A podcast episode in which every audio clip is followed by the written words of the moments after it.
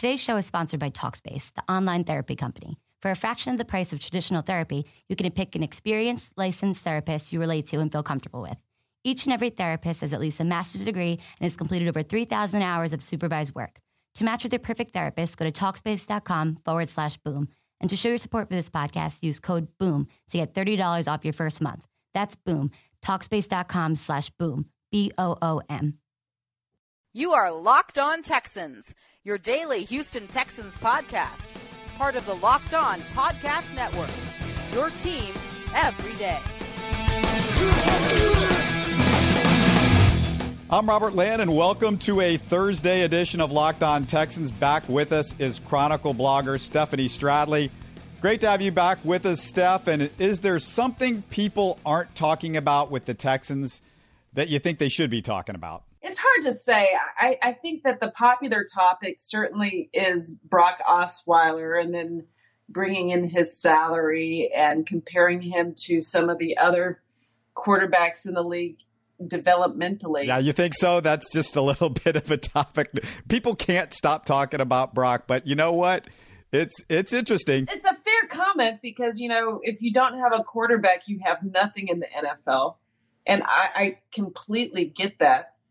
I also think that you have to look at some context issues as well. Like, you know, going into this season, at least I wasn't very optimistic on the offensive side, despite all the new additions, because usually inexperienced receivers struggle at first. They show flashes, but then, you know, they're dealing with the length of the NFL season and the complexity, which is much more than what you see on, on the college level.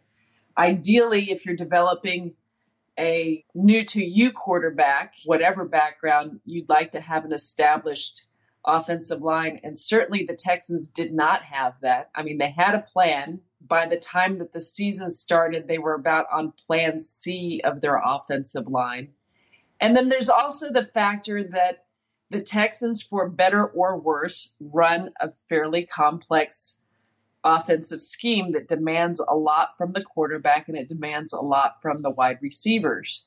Some of the options that people talk about as far as quarterbacks are concerned might have had a more difficult time trying to learn this offense. Also, you factor in that the early season schedule that the Texans had ended up being one of the harder schedules in the league. So, ideally, if you're transitioning a quarterback into a new system, you know, there there really aren't any directional schools in the NFL, but you would probably not want them facing some of the more difficult defenses early on but that's what they did. But now here we are, this far into the season, six and three, despite the fact that the the offense and the special teams in particular have not been very efficient.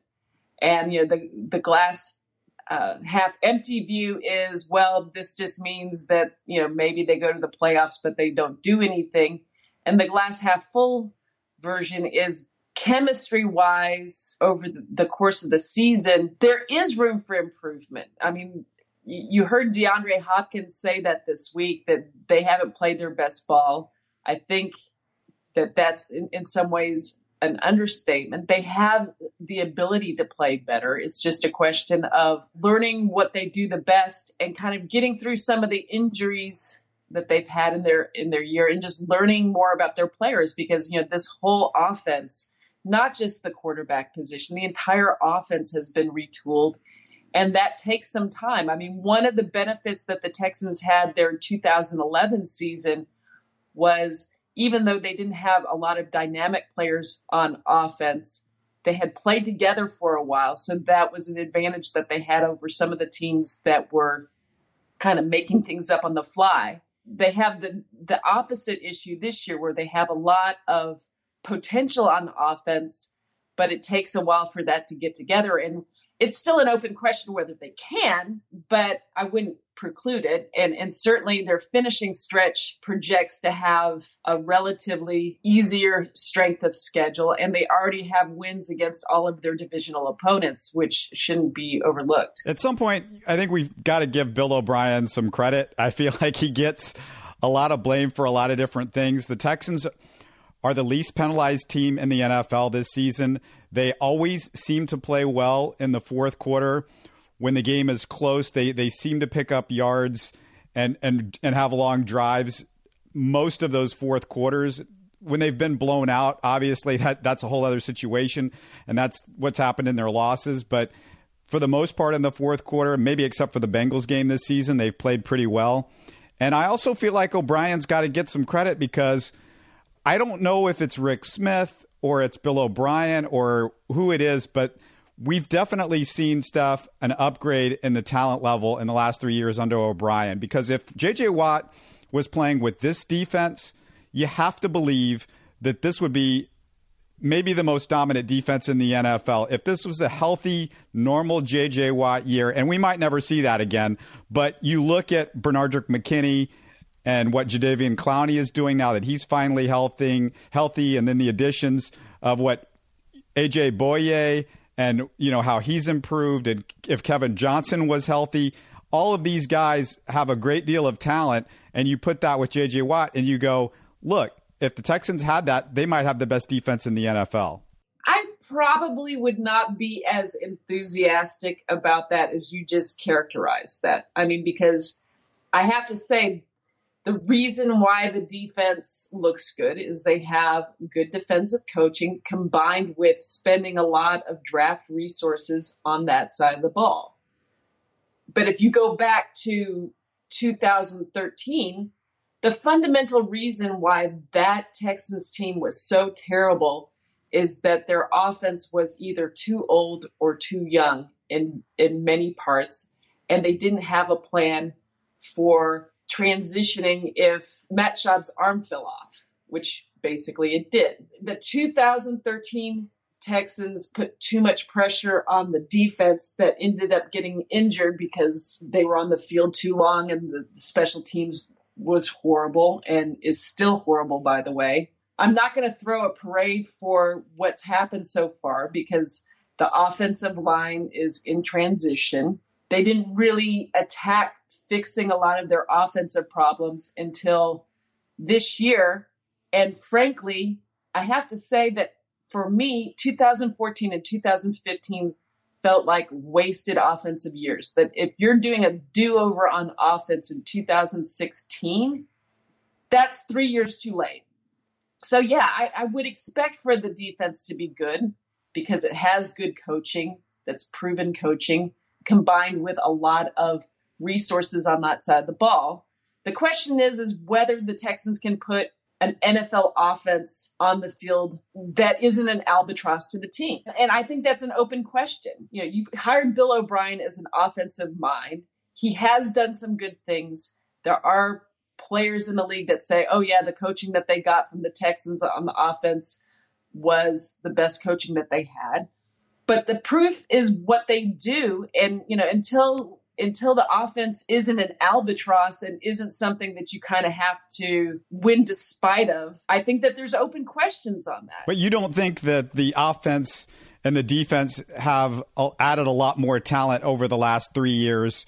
And if you just take into account that maybe the quarterback issues have been the problem with the offense, that that's not it's not as simple as that is what you're saying. I understand the offensive line isn't anything special. We're, not talking about the Cowboys' offensive line, but it's a very manageable offensive line. They, they got hit by a couple of injuries that really killed them early in the season, but now they're starting to get it together. But without Duane Brown and Nick Martin to start the season, you, you've got an undrafted rookie in Greg Mancz. And that was something that they definitely addressed and they've addressed in the draft. And Xavier Su'a-Filo is playing better and he's not the you know he's not the bust that we thought he was i mean his pass protection isn't great but you know I guess part of it is if you draft people high enough, you would hope that they're good, and and the Texans have tended to do well in the first round. But there's opportunity costs for different kinds of positions that you've chosen over time. Potential without production is is a nothing. You know, the offense is nearly unwatchable at times there have been signs of life, and yes, they have faced some difficult defenses. I guess the larger question is not just pieces and parts, it is can this staff put together an offense, develop an offense that plays well. Like you, you know, if you're developing any new quarterback, and I'm not just talking about Brock or anyone, you want to develop a decent defense, a decent offensive line, and a decent running game, right? And I guess they waited until 2016 to try doing this, I guess. But the quarterback is what it really comes down down to. Because the offense the offense has been terrible in 2014. It was terrible in 2015. It was terrible this year. And yes, they have a winning record, but if you look back at a number of those games, many of those games, a, a play here, a play there could have gone the other way. Now that's the history.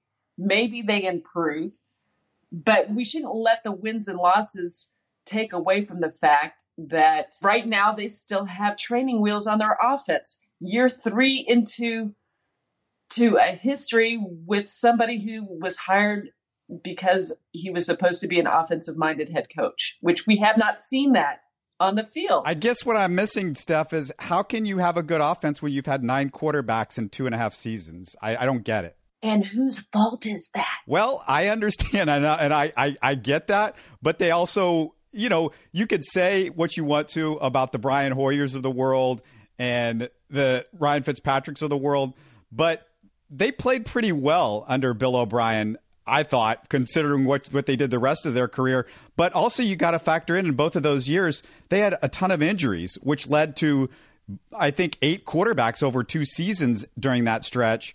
And with Brock Osweiler, you know, I, am the last person, I guess, that's alive that still has a little bit of patience for him because I still feel like he's learning the offense. And, and you know, I I talked to Kurt Warner in training camp. I, you might remember Steph that he was sure. out there, and Kurt Warner said, "Hey, it takes you 12 months to learn an offense really as a quarterback to know where every guy's going and all of that sort of stuff."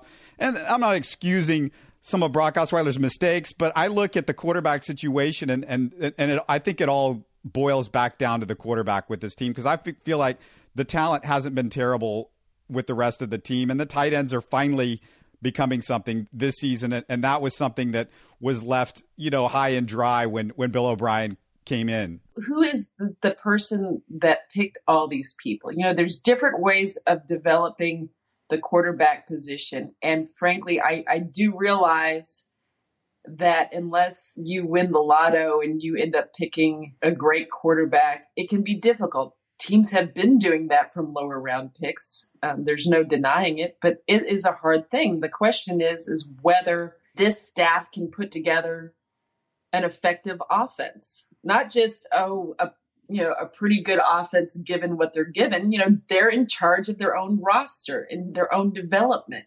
And I'm glad that, you know, I guess they got a memo in 2016 that, hey, maybe they needed more talent on offense. You know, that's nice of them to recognize that. But it seems to me that the, the previous two years were a waste. And so, I mean, you can't analyze the staff saying, well, you know, they have lots of talent. It's all the quarterback. Well, they picked that quarterback they had different options. There's no question that the, the quarterback's been an issue, and and it, it's not like the Texans are the only team. I always get this feeling that with fans and everybody else, and and, and I, I think the patience with quarterbacks are, are so thin, and I also feel like there's this idea that these guys are, are just you could oh why would we, why don't we just go get a great quarterback like every other team in the NFL except maybe eight or ten teams are they're saying the same thing. They're having the same issue that the Texans are. No, I get that. I get that completely. I mean, I have a lot of respect for the difficulty of developing quarterbacks in in the modern world. I mean, it's it's difficult. Defenses are good. It's hard to keep continuity on offensive lines. Blah blah blah. Most teams are looking for their franchise guy. The narrative as it relates to the Jaguars was Bortles is the guy until this season started, and then Bortles' arm looks crazy. So, I mean, I, I get some of those issues, but I'm not about to throw a parade because the Texans are six and three with the way that their offense and their special teams have been playing. They are scrapping to wins they are lucky to be at six and three, but here we are. And the question is, is whether the promise that DeAndre Hopkins said is true, which is they could play much better. I do think that they could play much better. I think the offensive line getting more continuity, does help because there's, you know, a number of parts that are new to the team, are not ideal, are not people that you would tag as starting NFL offensive linemen, but that's what they have. And they've had some significant injuries. The, history of the NFL is all about teams figuring it out at the right time and getting themselves in a position where they can get to the playoffs. And if you're six and three by this time of the season, even not playing particularly good ball, you know, you do have potential, but you know, they're going to have to get it together. And right now, the offense is a detriment to the team. It puts so much pressure on the defense every week to keep games close. And sometimes they can do it and sometimes they just don't really have a chance. I mean, they, they're on the field for a long time and it, it puts a ton of pressure on the defense. It exposes the defense to injuries. And it's hard to be a defensive team in the modern NFL because of the way that penalties are called. And I do realize that there are people out there right now that are listening going, Wait, you didn't mention the fact that they passed on Derek Carr and they and drafted Xavier Su'a-Filo. And yes, that turned out to be a disastrous mistake. Is it? Is it like because I have to say that for most players in the league, a good fit is important for their success. I really absolutely believe that there are very few players that no matter where they would have gone to, they would have succeeded. You know, Andre Johnson, I think, is one of those players, but that is rare. I am not sure that uh, a Derek Carr that would go to the Texans would have had the same successes that he's having with the Raiders. I think for a lot of quarterbacks, they need the offensive line, they need the running game, they need good field position, and they need an offense that allows them to succeed and, and a good fit with that offense. And for example, Kubiak's offense, you can fit a lot of different quarterbacks in that offense, and it's not that complex, and they can have some success in it. It can be difficult, but they can do that. The flip side of that is defenses know what they're going to do. It can be defended depending on matchups, and it's fairly predictable. With the New England style of, of offense, it's much more complex, which puts a lot of pressure on defenses, but it also puts pressure on your offenses. And the question is, is whether it can be replicated in other places because of this complexity. And you know, Tom Brady. Does it mean anything to you that the Texans are ranked fifth in the league in rushing? Not really, because it's not very efficient.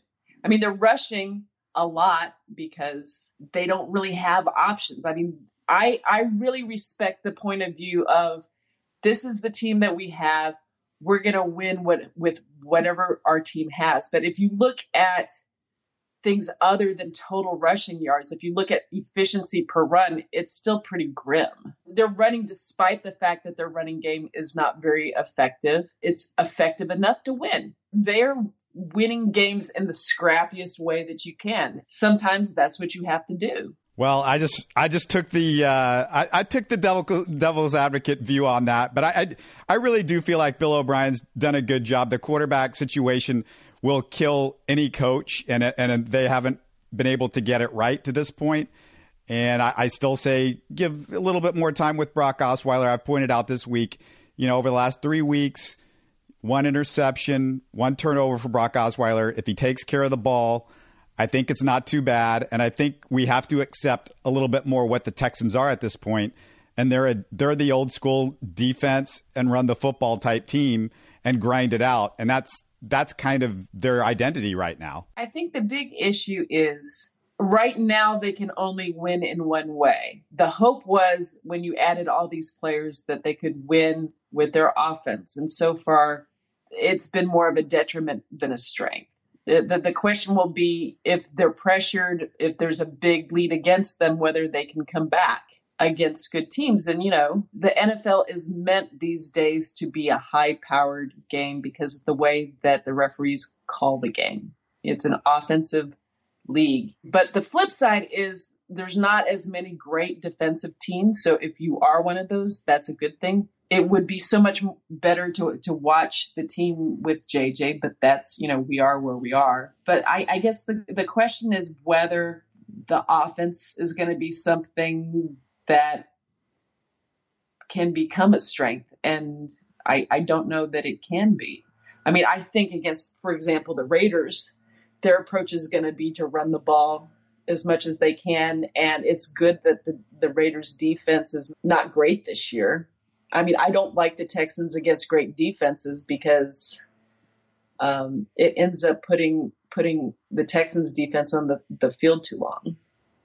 But I do think that, you know, the, the best case scenario for the Texans going into this game is to do enough on offense to keep their defense off the field and then their defense keeping it close. And maybe that Derek Carr drinks the water in Mexico or something goes wrong like that. Uh, uh. well, I don't think that he's a transcendent talent. Uh, I mean, I, I think he's done very good this year. The way that their offense is set up is meant to help uh, a developing quarterback.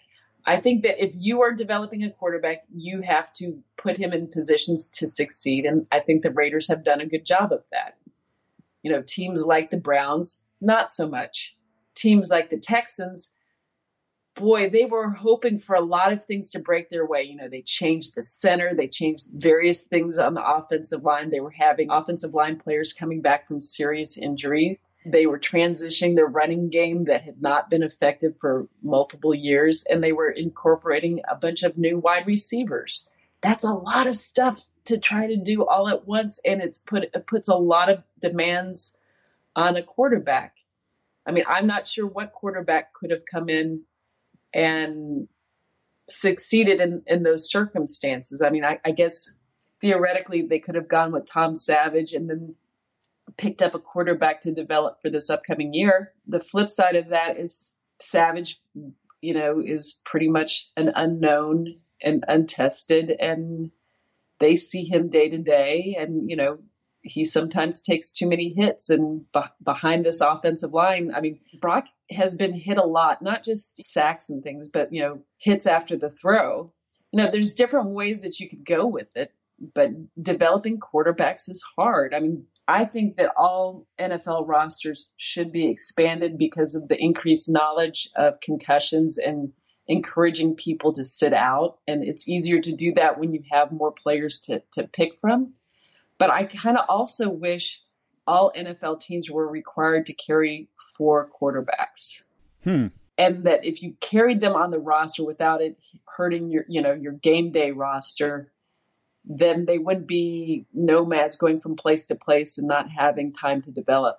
Hmm, that's interesting. Well, it's not because you know there's not really a minor league, and colleges play a different type of football than than NFL does, and so how else do you you know develop quarterbacks why not require four quarterbacks i mean it costs money but you know ultimately if you have a commitment to safety and a commitment to b- developing football that looks good having more quarterback development couldn't be a bad thing let me ask you before we wrap it up do you have your uh, q&a with a the raiders q&a this week yes it's not published yet but it's going to be with ray ratto who is one of my favorite opinion havers in the Bay Area. That sounds good. And that'll be in the, the on the Chronicle website, and yes. people can access it through there, right? Yeah, uh, a link to my uh, Houston Chronicle archives is on my Twitter feed at Steph Stradley. All right. Well, that sounds great. Um, can't wait for this this Raiders game because you feel like this is this is the litmus test, uh, Steph. It really is with where where the Texans are after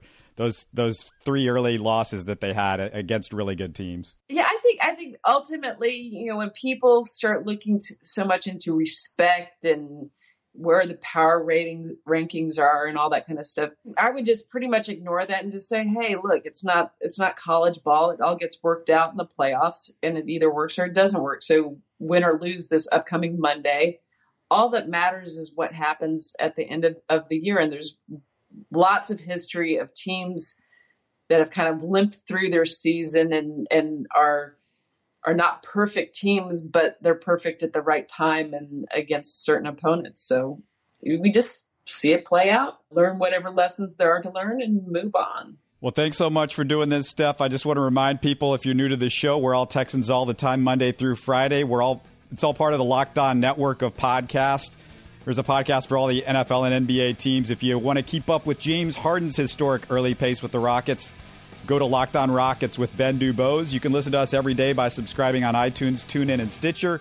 And if you have anything you want to discuss with us, contact us through our Locked On Texans Facebook page or on Twitter at Locked On Texans. I know Steph is also there. She's easy to find on both of those, Twitter and Facebook. And I want to encourage you to check out Houston Sports Talk, my podcast with co host RG Seal, where we talk everything Houston sports, Astros, Rockets, college football, you name it.